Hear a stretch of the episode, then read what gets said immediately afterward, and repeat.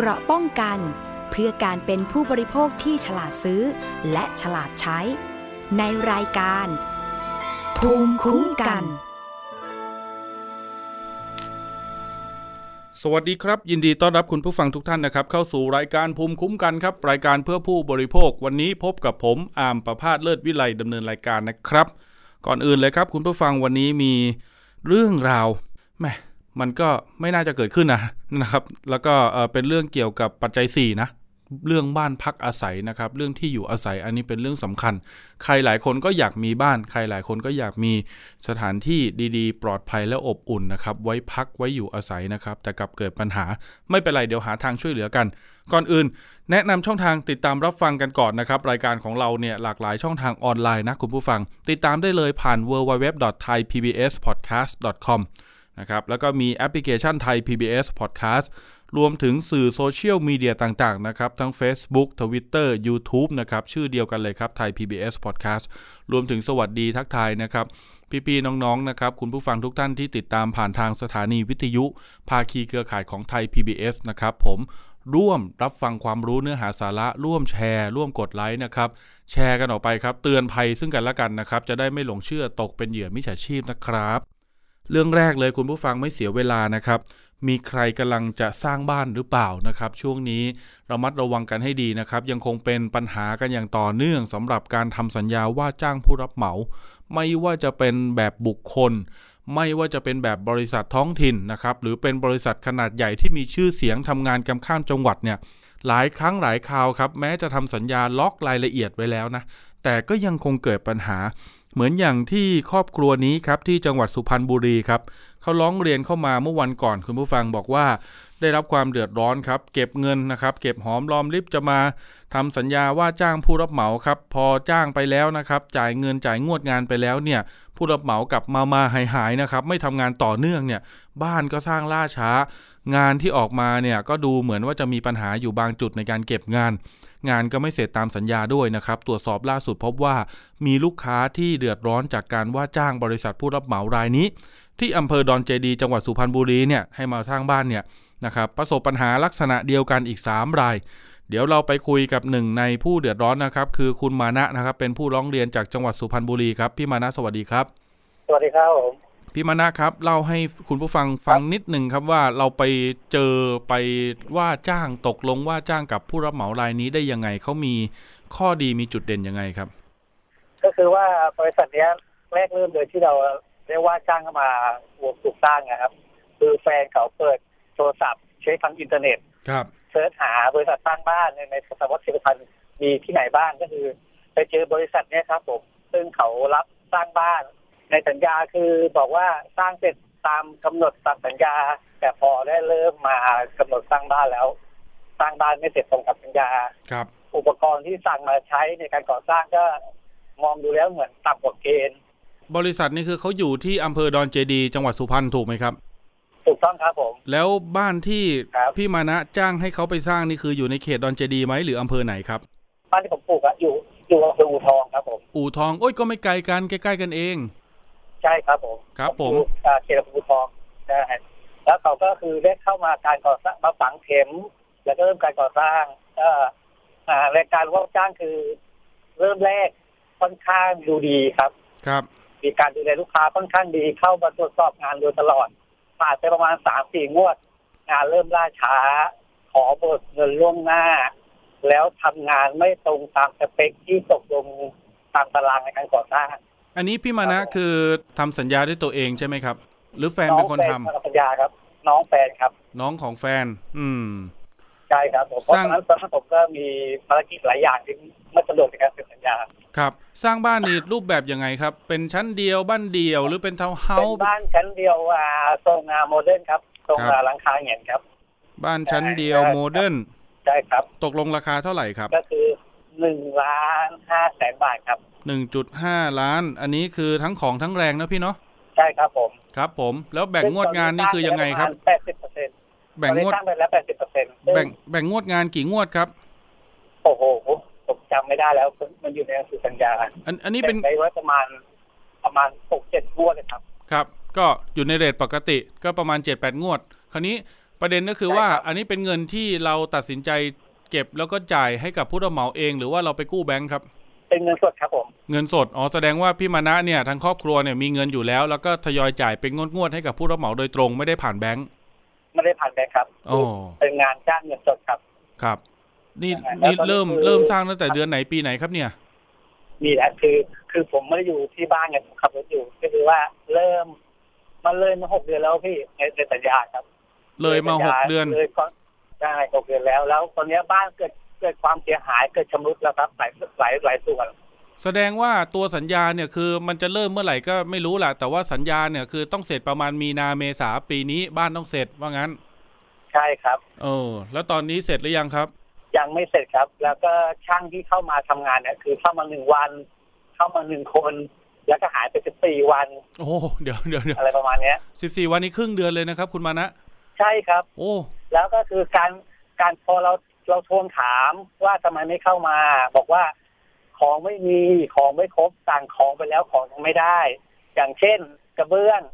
เราสั่งกระเบื้องไปอย่างเงี้ยอะครับเขาแจ้งมาว่าทางทางโรงอ่าทางโรงงานหรือว่าทางร้านที่คุณไปสั่งเนี่ยกระเบื้องรายเนี้ยไม่มีต้องรอ 14 วัน อะไรประมาณเนี้ยครับ คือทุกครั้งที่เราทวงถามว่าเมื่อไหร่จะเข้ามาทำบ้าน เขาจะอ้างตลอดว่าของไม่มีของไม่ครบช่างไม่ว่างอีก4วันเข้ามาทำแต่14วันเข้ามาทำเนี่ยทำแค่วันหรือสองวัน แล้วก็จะหายอีก14วัน เดี๋ยวนะ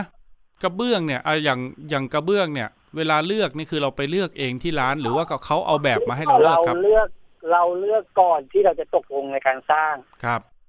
ทุกอย่างไม่ว่าเป็นอ่ากระเบื้องสุขภัณฑ์หรือว่าทุกอย่างที่เราเลือกไว้อะเราเลือกก่อนที่เราจะตกลงสร้างทางร้าน ทางบริษัทบอกว่ามีของครบมีของพร้อมที่จะก่อสร้างอ่าแต่พอเริ่มก่อสร้างไปแล้ว พอถึงรอบที่เราต้องจ่ายค่าปูกระเบื้อง เราก็จ่ายเงินไปแล้ว เขาก็คือทำบินทำบินเบิกจ่ายมาเป็นเป็นงวดๆนะครับ ครับออกแล้วปุ๊บอาทางเราก็จ่ายเงินสดไป พอเราจ่ายไปให้ให้กับประมาณไม่เกินสองวันทางบริษัทโทรโทรส่งข้อความมาแจ้งว่ากระเบื้องที่คุณลูกค้าเลือกไว้ ตอนนี้กำลังรอสั่งอยู่รอของอยู่ อ้าวไม่โทรมาแจ้งเหรอครับ เราจะมีรายกลุ่มของอันเนี้ยครับรายกลุ่มแบบว่าระหว่างลูกค้ากับกับทางบริษัทอ๋อเป็นรายกลุ่มโอ้จริงๆใช่เรื่องสำคัญแบบนี้เขาจะตั้งรายกลุ่มไว้โทรคุยดีกว่ามั้งครับไอ้ส่งไลน์มันก็แค่แบบว่าเออเป็นอ่าโน้ตไว้ใช่ไอ้เรื่องโทรคุยเนี่ยเราเคยโทรคุยกันแล้วแล้วก็ครับโทรแล้วก็เหมือนกับว่าเขาก็บ่ายเบี่ยงมาตลอดว่าบางทีเราก็คุยกับทางเจ้าของบริษัท แล้วก็โทรคุยกับทางเลขาทางออฟฟิศเขาก็จะบ่ายเบี่ยงมาโดยตลอดว่า รอของก่อนนะอ่าคุณมานะรอของก่อนนะคุณครับเนาะเนี่ยรอรอมาตลอด ซึ่งตามหลักแล้ว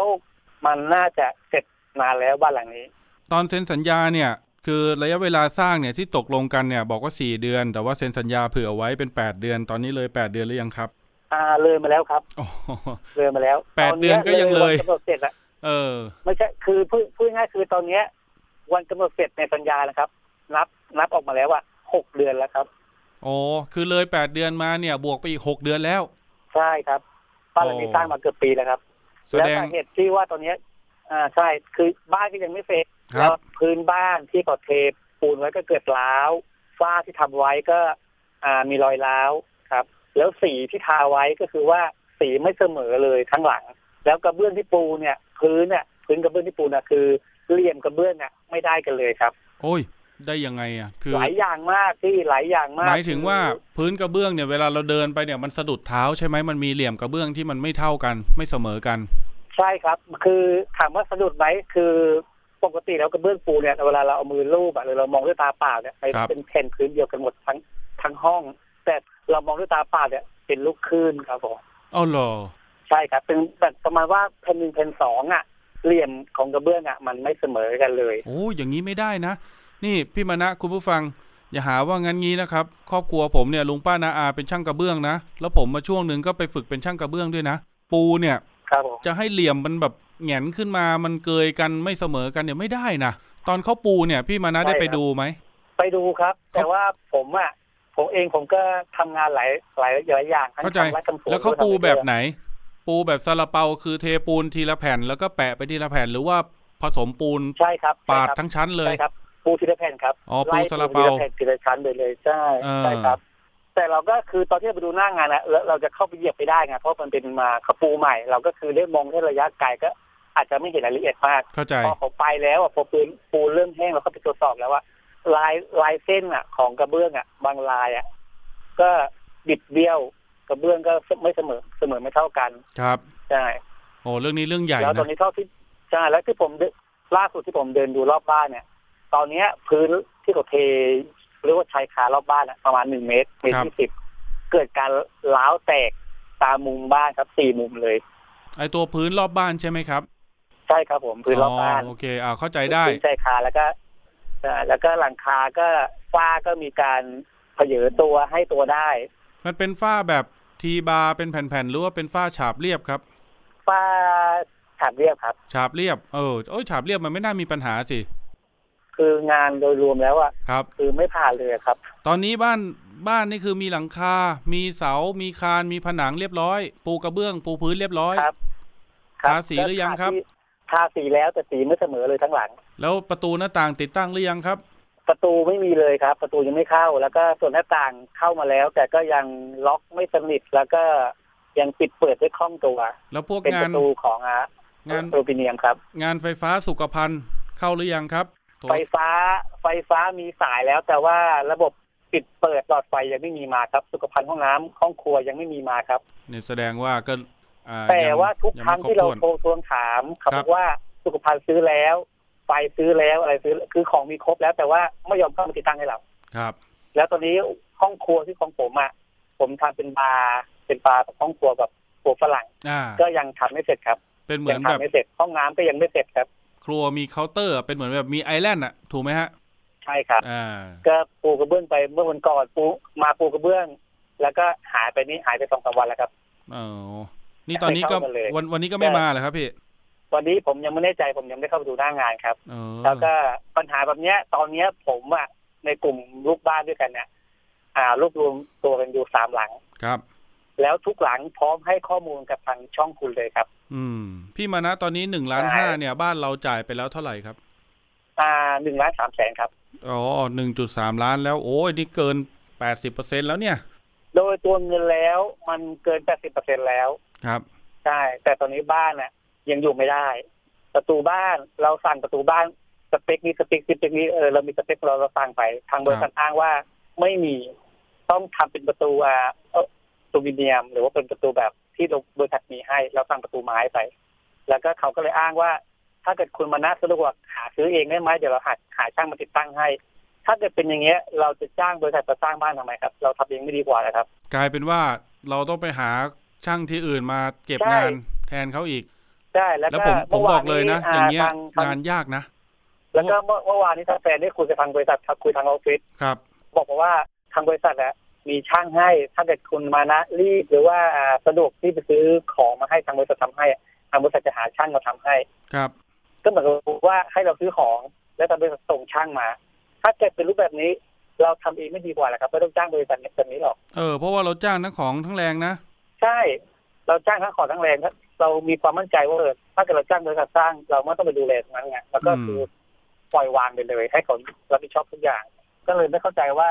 เขาจะสร้างเสร็จในภายในปีนี้หรือเปล่ายังไม่แน่ใจครับครับนึกออกนึกออก อันทางนี้ผทามงผมก็เตรียมวางแผนไว้ตั้งแต่ที่ทำสัญญาแล้วก็ได้วางแผนเรื่องการทำบุญบ้านการเชิญรับพี่น้องมา ครับ พอถึงกำหนดวันเสร็จทุกอย่างมันไม่ตรงตามกำหนดครับ ตอนนี้มีการร้องเรียนหรือว่าติดต่อไปยังหน่วยงานไหนบ้างหรือยังครับ ยังไม่ร้องเรียนครับ เพราะว่าของผมมันเกินมันผมมองดูแล้วว่า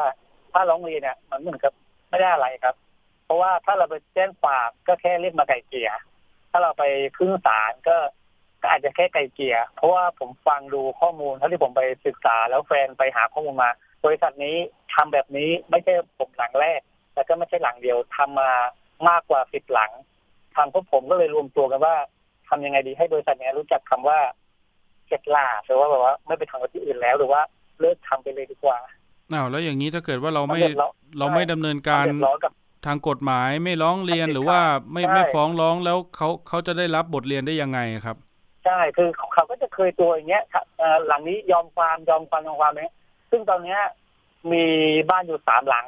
ที่คุยกับทางผมว่าพร้อมที่จะออกสื่อพร้อมที่จะให้ข้อมูลกับทางสื่อครับ ประมาณนั้นครับ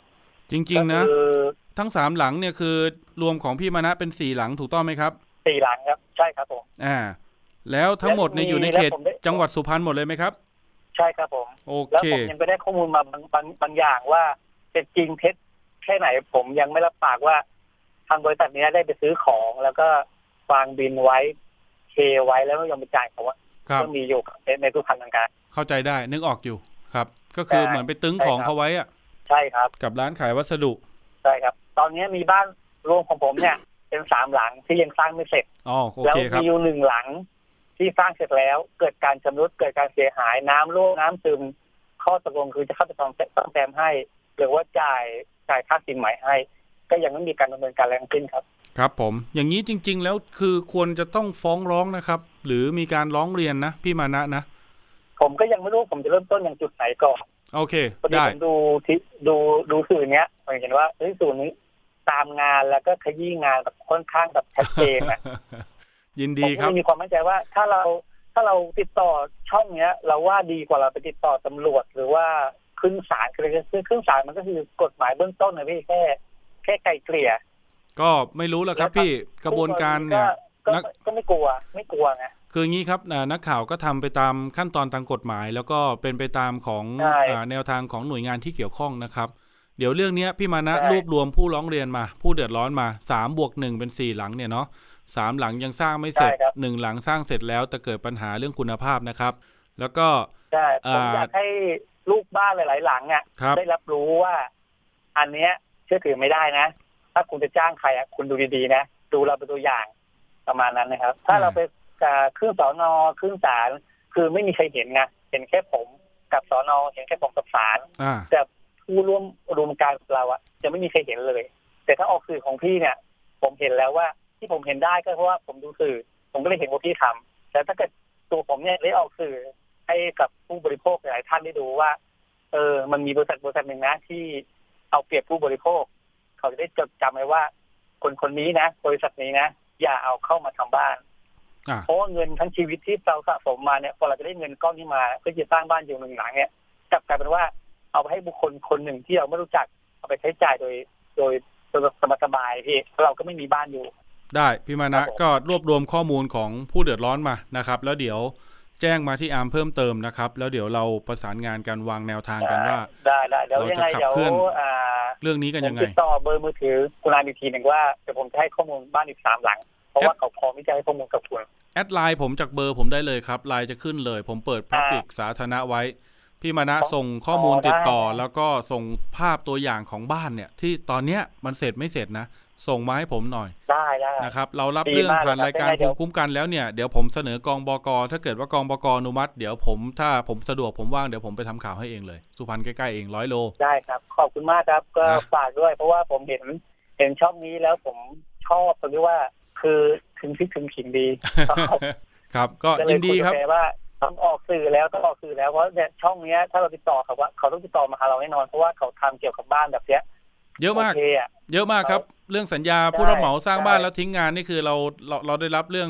หลายเคสพอสมควรนะครับ พี่มานะรวบรวมมาแล้วส่งมาที่ไลน์ได้เลยสัญญาบ้านที่ใช่สัญญาบ้านที่ผมทำเนี่ย ค่าปรับนะครับ ถ้าเกิดเลยกำหนดเลยก่อสร้างไปแล้วนะค่าปรับวันละร้อยที่เออซึ่งบ้านราคาล้านล้านห้าน่ะ เราได้ค่าปรับวันละร้อยเหรอเดือนละสามพันจากบริษัทอะ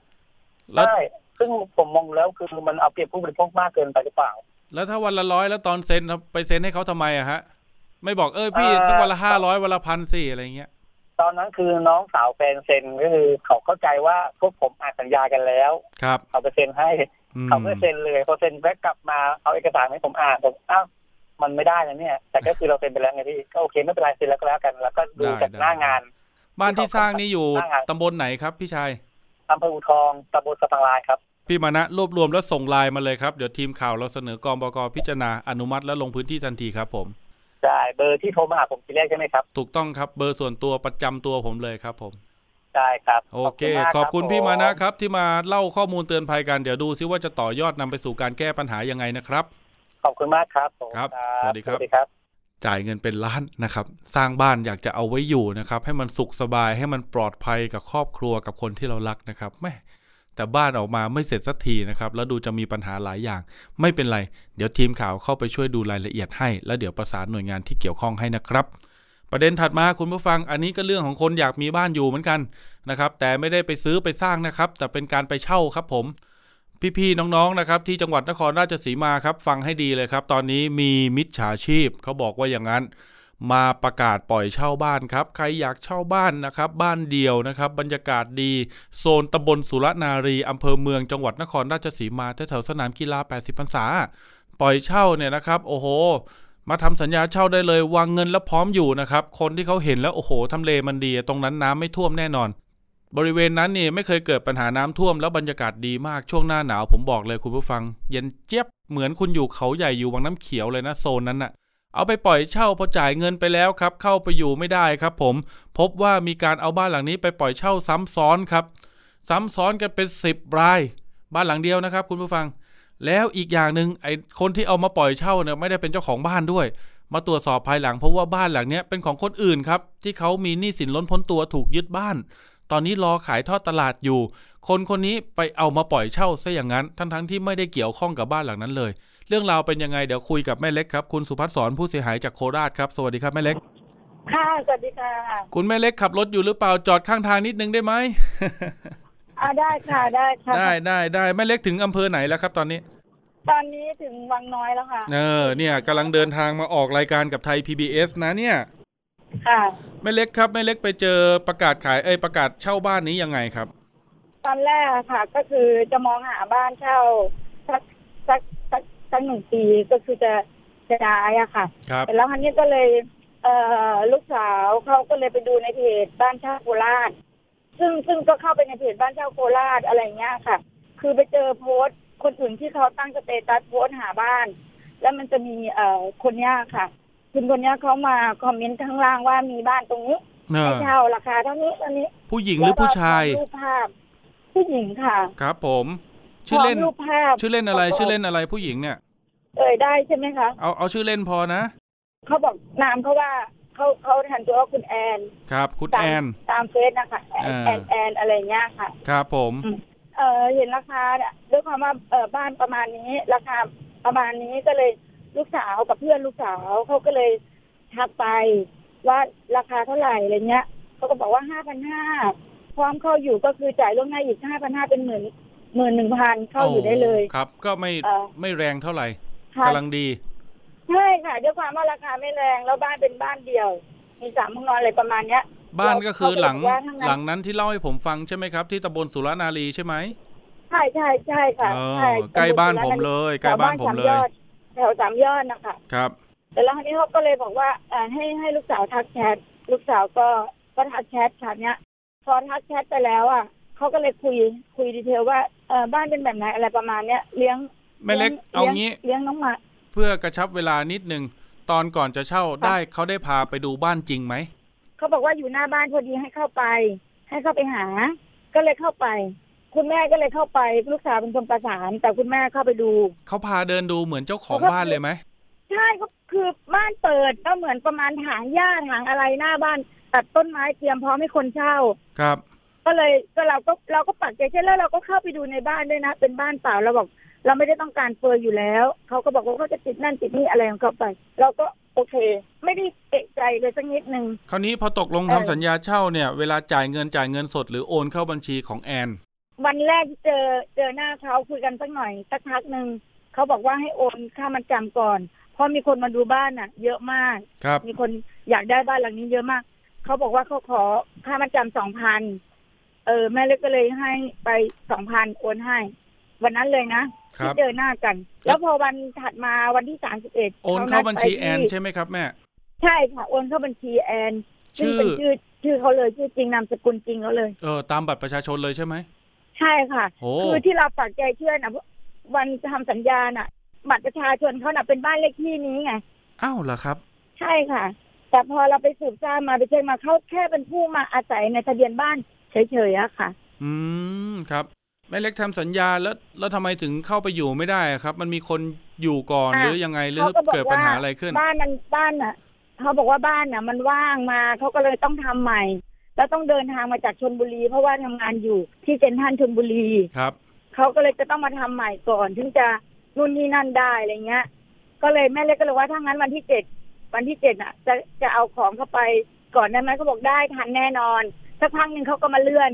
เป็นวันยังไม่ทันว่าเป็นนู่นนี่นั่นอะไรเงี้ยจนวันที่สิบสี่ตกลงว่าจะเข้าได้ไหมเขาบอกเข้าได้แน่นอน หลังจากนั้นก็ก็เข้าไม่ได้ครับเพราะมันไม่ใช่บ้านเขาไม่มีใครเข้าบ้านหลังนี้ได้สักคน เห็นว่ามีคนไปเช่าซ้ำซ้อนกับแม่เล็กนี่คือเป็นสิบคนยี่สิบคนใช่เลยก็เหรอคือใช่ค่ะคือคนที่ก่อนหน้าไม่เล็กเนี่ยเขาอะเอ่อขนของไปแล้วนะเขาตัดใจเชื่อแม้กระทั่งขนของแล้วเขาเป็นคนไปทำแต่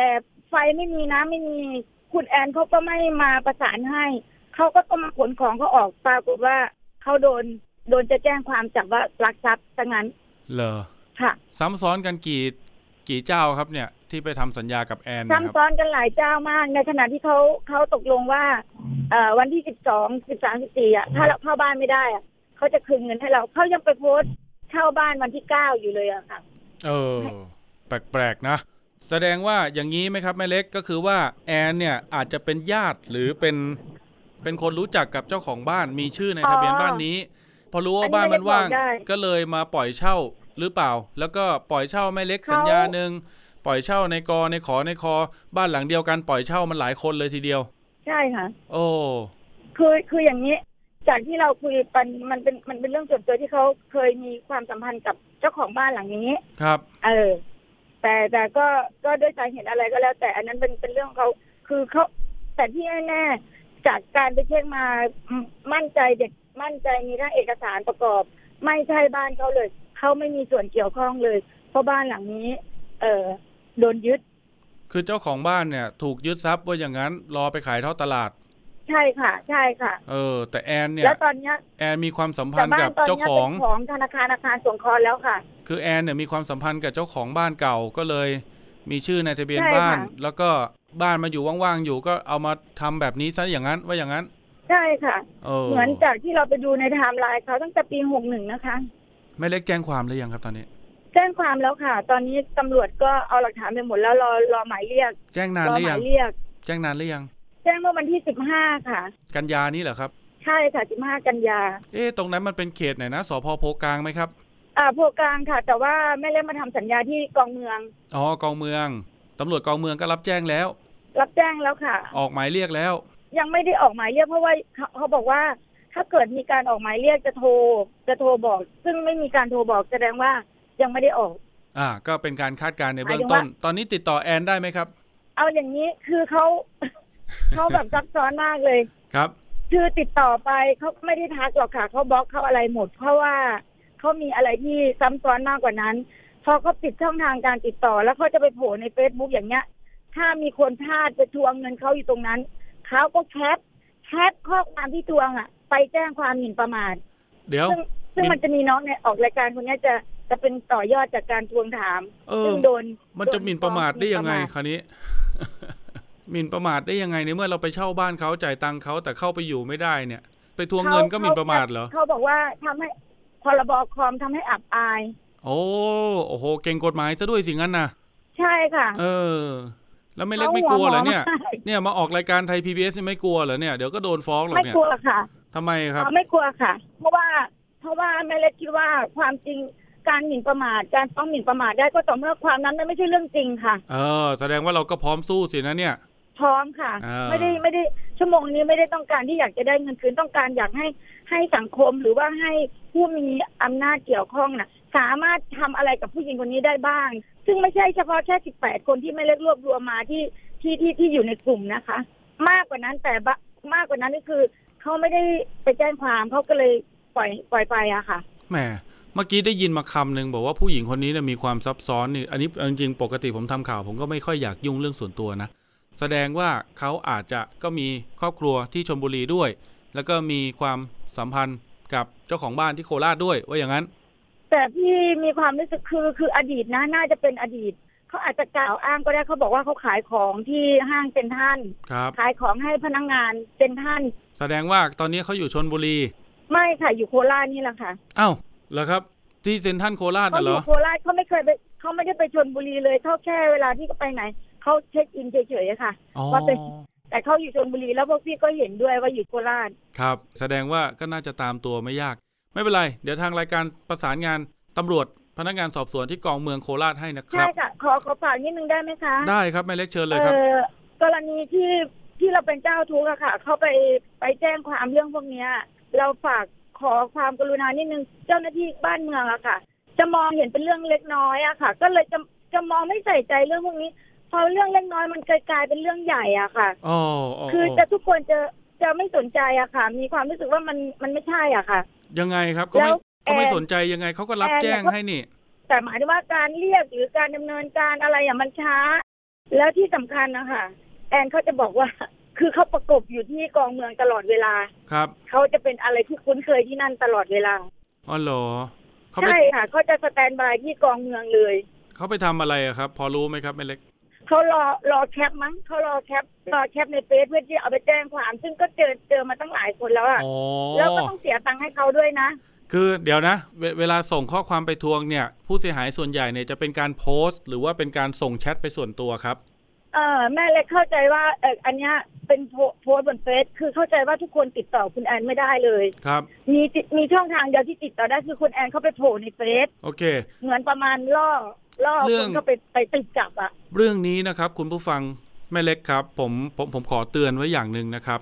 สมมุติว่าเรามีปัญหานะครับ ติดตามเงินหรือทวงเงินจากใครเนี่ยนะครับ เนื่องจากมันมีกฎหมายเรื่องพรบคอม มีกฎหมายเรื่องการติดตามทวงถามหนี้เนาะ อยากให้ทางผู้เสียหายเนี่ยระมัดระวังนิดหนึ่งบางทีเข้าใจครับว่าท่านโมโห หรือว่าท่านอาจจะอยากแบบว่าทำให้คนคนเนี้ยออกมาติดต่อฉันสักทีรับสายฉันสักทีนะครับ แต่บางครั้งการไปโพสต์เนี่ยถ้าใช้ข้อความไม่ดีเนี่ยอาจจะเป็นช่องทางให้โดนแจ้งความกลับ แต่ถ้าเกิดว่าใช้ข้อความที่รัดกุมเนี่ยถึงแม้เขาแจ้งความกลับมาเนี่ยก็ต้องพิสูจน์ตัวเองว่าผิดหรือไม่ผิดนะครับ มันก็ต้องมีการไปเท่าที่อ่านนะคะไปพบตำรวจไปประกันตัวไปขึ้นศาล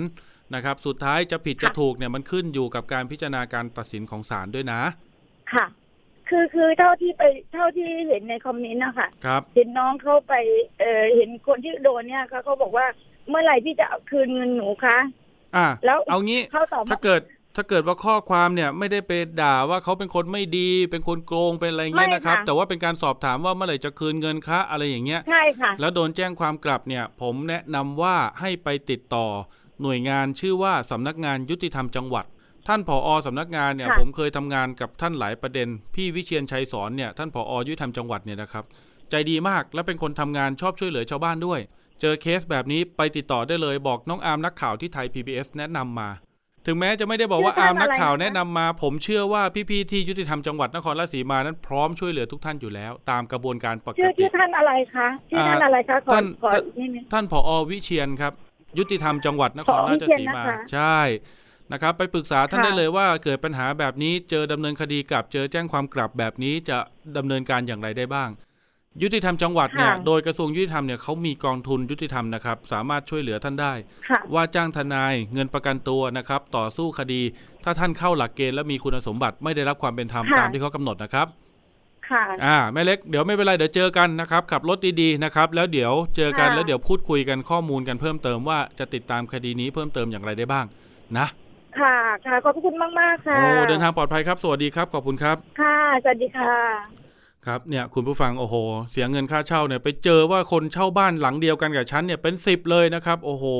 มันเกิดขึ้นได้ยังไง แล้วคนคนนี้เอาบ้านไปปล่อยเช่าได้ยังไง ทั้งที่ไม่ได้เป็นเจ้าของนะครับ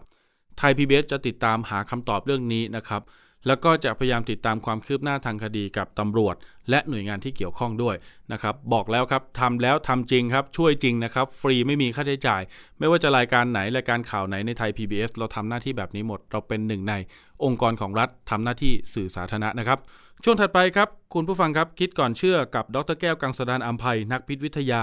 และพี่น้ำชนาทิพย์ไพพงศ์ครับ วันนี้มาในชื่อตอนน้ำมันมะพร้าวกับโรคอัลไซเมอร์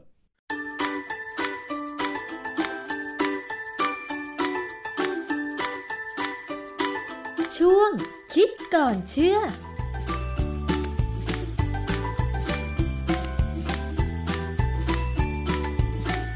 พบกันในช่วงคิดก่อนเชื่อกับดรแก้วกังสดานนภัยนักพิษวิทยากับดิฉันชนาทิพไพรพงศ์ค่ะ วันนี้เรามาคุยเกี่ยวกับเรื่องของน้ำมันมะพร้าว ข้อมูลหนึ่งที่ถูกเผยแพร่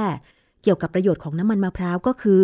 น้ำมันมะพร้าวอาจจะมีส่วนช่วย หรือรักษาอาการ คนที่เป็นโรคสมองเสื่อมหรืออัลไซเมอร์ แต่คุณผู้ฟังคะเราจะเชื่อได้อย่างไร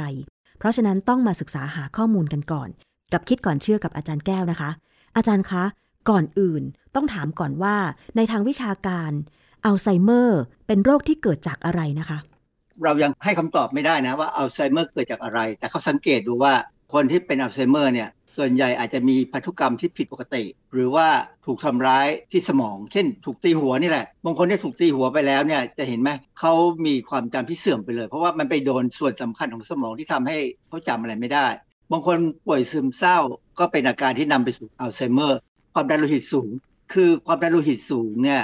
ปกติหมอจะให้กินยาเพื่อคุมดึงให้มันลงมา แต่บางคนเนี่ยก็ยังดึงไม่ค่อยลง มันก็สูงมาก อันนั้นแหละที่เขาบอกว่าอาจจะนำไปสู่การเป็นอัลไซเมอร์เขามักจะพบว่าคนที่เป็นอัลไซเมอร์และตายเนี่ยเขาก็ดูในสมอง ก็พบว่าอาจจะมีโปรตีนที่เราเรียกว่า amyloid protein อีกอันหนึ่งอาจจะพูดว่า amyloid beta protein อีกตัวหนึ่งชื่อว่า tau คือ tau เนี่ยจะเป็นโปรตีนที่มีประโยชน์ แต่คนที่เป็นอัลไซเมอร์เนี่ยมันจะมีการเติมฟอสเฟตเข้าไปใน tau ซึ่งอันนี้ก็เขาเจอโปรตีนสองตัวเนี่ยสูง แล้วมันเชื่อมโยงอะไรกับการที่มีข้อมูลออกมาว่าน้ำมันมะพร้าวสามารถช่วยบำบัดอาการอัลไซเมอร์ได้คะอาจารย์ คือน้ำมันมะพร้าวเนี่ยเป็นกรดไขมันนะให้กรดไขมันเราเรียกว่า medium chain triglyceride คือเป็นกรดไขมันที่มีขนาดไม่เล็กไม่ใหญ่เออมีคาร์บอนจำนวนหนึ่งไม่มากนะ แต่ว่าที่สำคัญคือเวลาเราใช้กรดไขมันเพื่อให้ได้พลังงานเนี่ยหลาย ๆ ครั้งเนี่ยมันจะเกิดสารที่เราเรียกว่า ketone bodyสารคีโตนเนี่ย เป็นสารที่เข้าไปในสมองได้ค่ะคนที่เป็นอัลไซเมอร์บางคนเนี่ยเขาก็สงสัยว่าเป็นเพราะว่าระบบการเชื่อมต่อของประสาทการติดต่อของระบบประสาทเนี่ยมันผิดปกติมันน้อยลงค่ะพอน้อยลงเนี่ยก็คิดไม่ค่อยได้ มันก็ลืมอะไรเงี้ยนะเหตุผลที่สำคัญคือ ketone body อาจจะมาจากน้ำมันมะพร้าวเนี่ยนะมันสามารถถูกเอาไปใช้เป็นพลังงานในสมองได้ดี แล้วก็เวลามันเข้าไปเนี่ยมันถูกเปลี่ยนไปเป็นสารที่เราเรียกว่า acetyl-CoA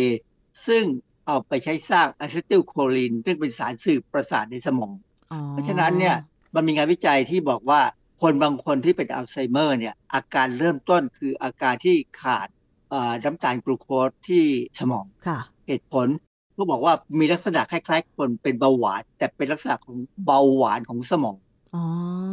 ค่ะ ก็คือว่าการเชื่อมของระบบประสาทไม่ดี ใช่ไหมคะอาจารย์ก็เลยทำให้เริ่มจากหลงหลงลืมลืมเล็ก ๆ น้อยๆ จนกระทั่งจำอะไรไม่ได้ในที่สุด ซึ่งน่าจะเสียหายไปแล้วไหมคะ ระบบประสาทเนี่ยค่ะอาจารย์ คือยังไม่เสียหายเท่าไหร่หรอกเพียงแต่ว่าเวลาเราจะคิดเนี่ยนะมันจะต้องมีการใช้สารสื่อประสาทคืออะซิติลโคลีนซึ่งสารตัวเนี้ยสร้างได้จาก สารที่มาจากคีโตน คีโตนเนี่ยพอเข้าไปในสมอง คีโตนนี่คือคือสารที่เกิดขึ้นเมื่อเราใช้น้ำมันเป็นพลังงานนะค่ะจะมีสารคีโตนเกิดขึ้นมาด้วยเอ่อเจ้าสารคีโตนเนี่ยจะถูกเอาไปเปลี่ยนเป็น acetyl-CoA จากนั้น acetyl-CoA เนี่ยถูกเปลี่ยนไปเป็นอะซิติลโคลิน ซึ่งเป็นสารสื่อประสาทระหว่างเส้นประสาทเส้นหนึ่งไปอีกเส้นหนึ่ง ดังนั้นเนี่ยเวลาเราคิดเนี่ยเส้นประสาทต้องเชื่อมกัน ต้องมีการใช้เส้นประสาทเนี่ยเชื่อมกัน เพราะฉะนั้นสารอะซิติลโคลินเนี่ยเป็นตัวนำข้อมูลจากประสาทเส้นหนึ่งไปอีกเส้นหนึ่งทำให้เราคิดได้ต่อเนื่อง ถ้าเราขาดเนี่ยเส้นประสาทมันไม่ต่อเนื่องกันค่ะเราก็คิดไม่ออก อืมอันนี้เป็นลักษณะของคนที่เป็นอัลไซเมอร์มักจะเป็นอย่างนี้ แต่มันเป็นข้อแม้ว่าอาจจะต้องเป็นเพราะว่าคนนั้นเขามีปัญหาเรื่องการนำกลูโคสเข้าสมองลำบากอืมนะค่ะก็เลยขาดพลังงานขาดอะไรไป ที่น่าสนใจคืออัลไซเมอร์อย่างที่บอกแล้วว่ามันมีหลายสาเหตุ ดังนั้นเนี่ยในกรณีที่เขามาพูดกันว่ากินน้ำมันมะพร้าวแล้วช่วยให้อาการอัลไซเมอร์เนี่ยดีขึ้น มันหมายความว่าต้องเป็นเฉพาะคนที่มีปัญหาเกี่ยวกับการนำกลูโคสเข้าสมองลำบากส่วนคนที่เป็นเพราะโรคเป็นเพราะสาเหตุอื่นเนี่ยอาจจะไม่ได้ผล ดังนั้นเนี่ยศูนย์ต่อต้านข่าวปลอมเขาถึงบอกว่าการที่คนบอกว่าน้ำมันมะพร้าวมีไตรกลีเซอไรด์สายกลาง ช่วยรักษาโรคอัลไซเมอร์และปาร์กินสันเขาบวกปาร์กินสันกันไปด้วยเพราะว่าปาร์กินสันเนี่ย ก็เป็นโรคของสมองเหมือนกันเนี่ยศูนย์ต่อต้านข่าวปลอมเขาก็ตรวจสอบกับหน่วยงานทางด้านประสาทเนี่ยนะเขาบอกว่าไม่จริงค่ะเป็นข่าวบิดเบือน คือถ้าเป็นเพราะสาเหตุอื่นเนี่ยหรือเป็นเพราะพันธุกรรมน้ำมันมะพร้าวก็ไม่ช่วย คือไปพูดตีขลุ่มว่าน้ำมันมะพร้าวเนี่ยช่วยรักษาอัลไซเมอร์ได้เลยเนี่ยมันมันมันไม่น่าใช่ ถ้าอัลไซเมอร์เป็นเพราะไม่สามารถเอาน้ำตาลกลูโคสเข้าไปในสมองได้เนี่ยน้ำมันมะพร้าวอาจจะมีส่วนช่วยได้ ดังนั้นเนี่ยโดยสรุปมันก็หมายความว่าไม่ใช่ว่าทุก อัลไซเมอร์ทุกคนจะใช้น้ำมันมะพร้าวได้ผลหรอก มันต้องเป็นคนที่หมอเขาเจอแล้วว่า คือเขาต้องตรวจวัดแล้วล่ะว่า มีปัญหาเกี่ยวกับการนำน้ำตาลกลูโคสเข้าไปสมองไม่ได้ หรือเข้าไปลำบาก อาจจะต้องลองใช้น้ำมันมะพร้าวดู ก็แสดงว่าคนที่เป็นอัลไซเมอร์ด้วยสาเหตุอื่นที่ไม่ใช่ เอาน้ำตาลเข้าสู่สมอง น้ำมันมะพร้าวก็ไม่สามารถช่วยได้เหรอคะอาจารย์ มันน่าจะเป็นอย่างนั้นบทสรุปเนี่ยแท้ๆเนี่ยยังไม่มีหรอกเพราะว่ากำลังศึกษากันอยู่ ผมมีงานวิจัยอันหนึ่งที่จะให้พิจารณา เป็นบทความที่ตีพิมพ์ในวารสาร Journal of Alzheimer's Disease ปี 2018 ชื่อบทความก็คือการศึกษานำร่อง ซึ่งแสดงถึงการปรับปรุงการรับรู้ของผู้ป่วยอัลไซเมอร์ หลังการบำบัดด้วยอาหารเมดิเตอร์เรเนียน ที่เพิ่มน้ำมันมะพร้าว อาหารเมดิเตอร์เรเนียนเนี่ยคืออาหารที่เน้นไปด้วยผักผลไม้ถั่วธัญพืชข้าวกล้อง น้ำมันมะกอก แล้วก็ปลา กินโปรตีนเป็นปลา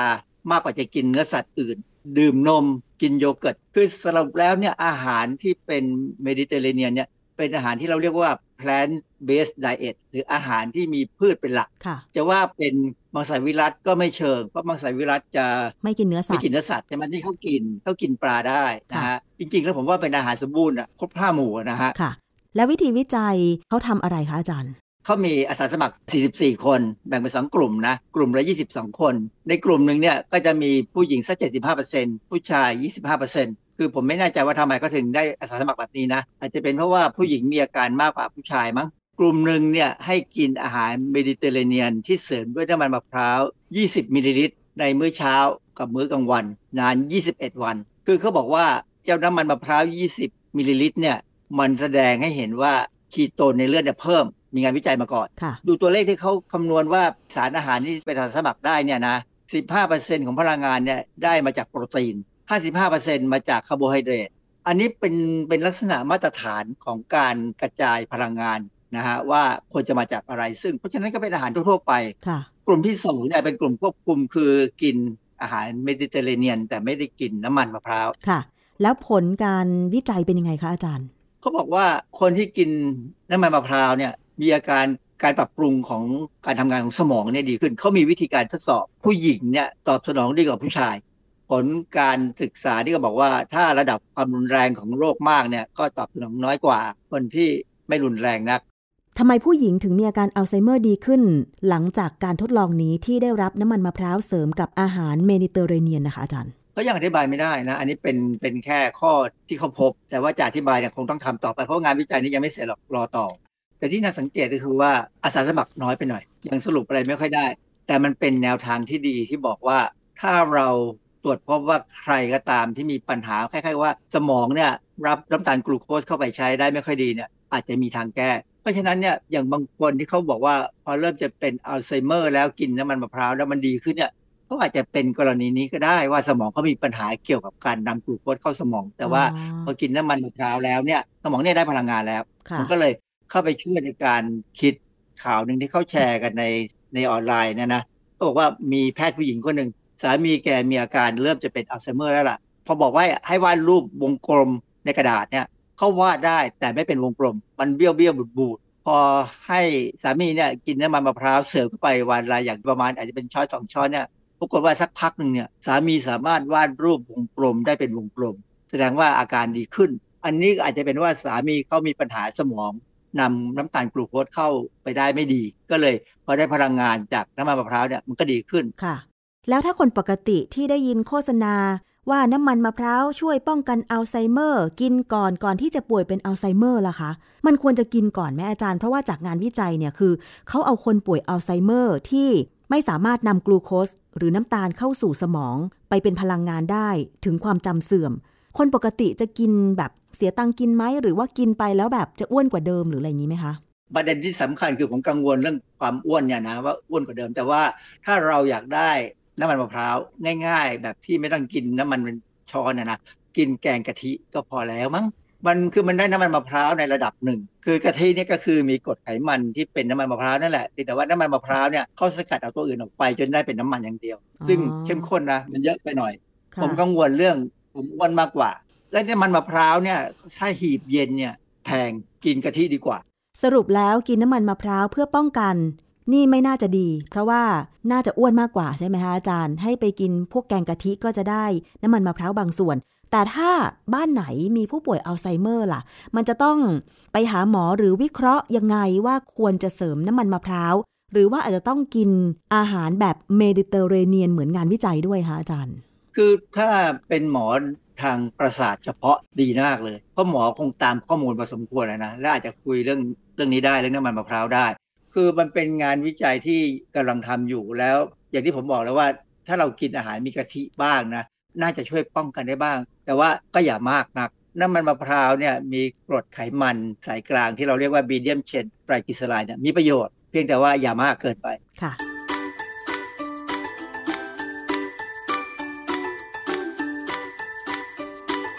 ช่วง คิดก่อนเชื่อค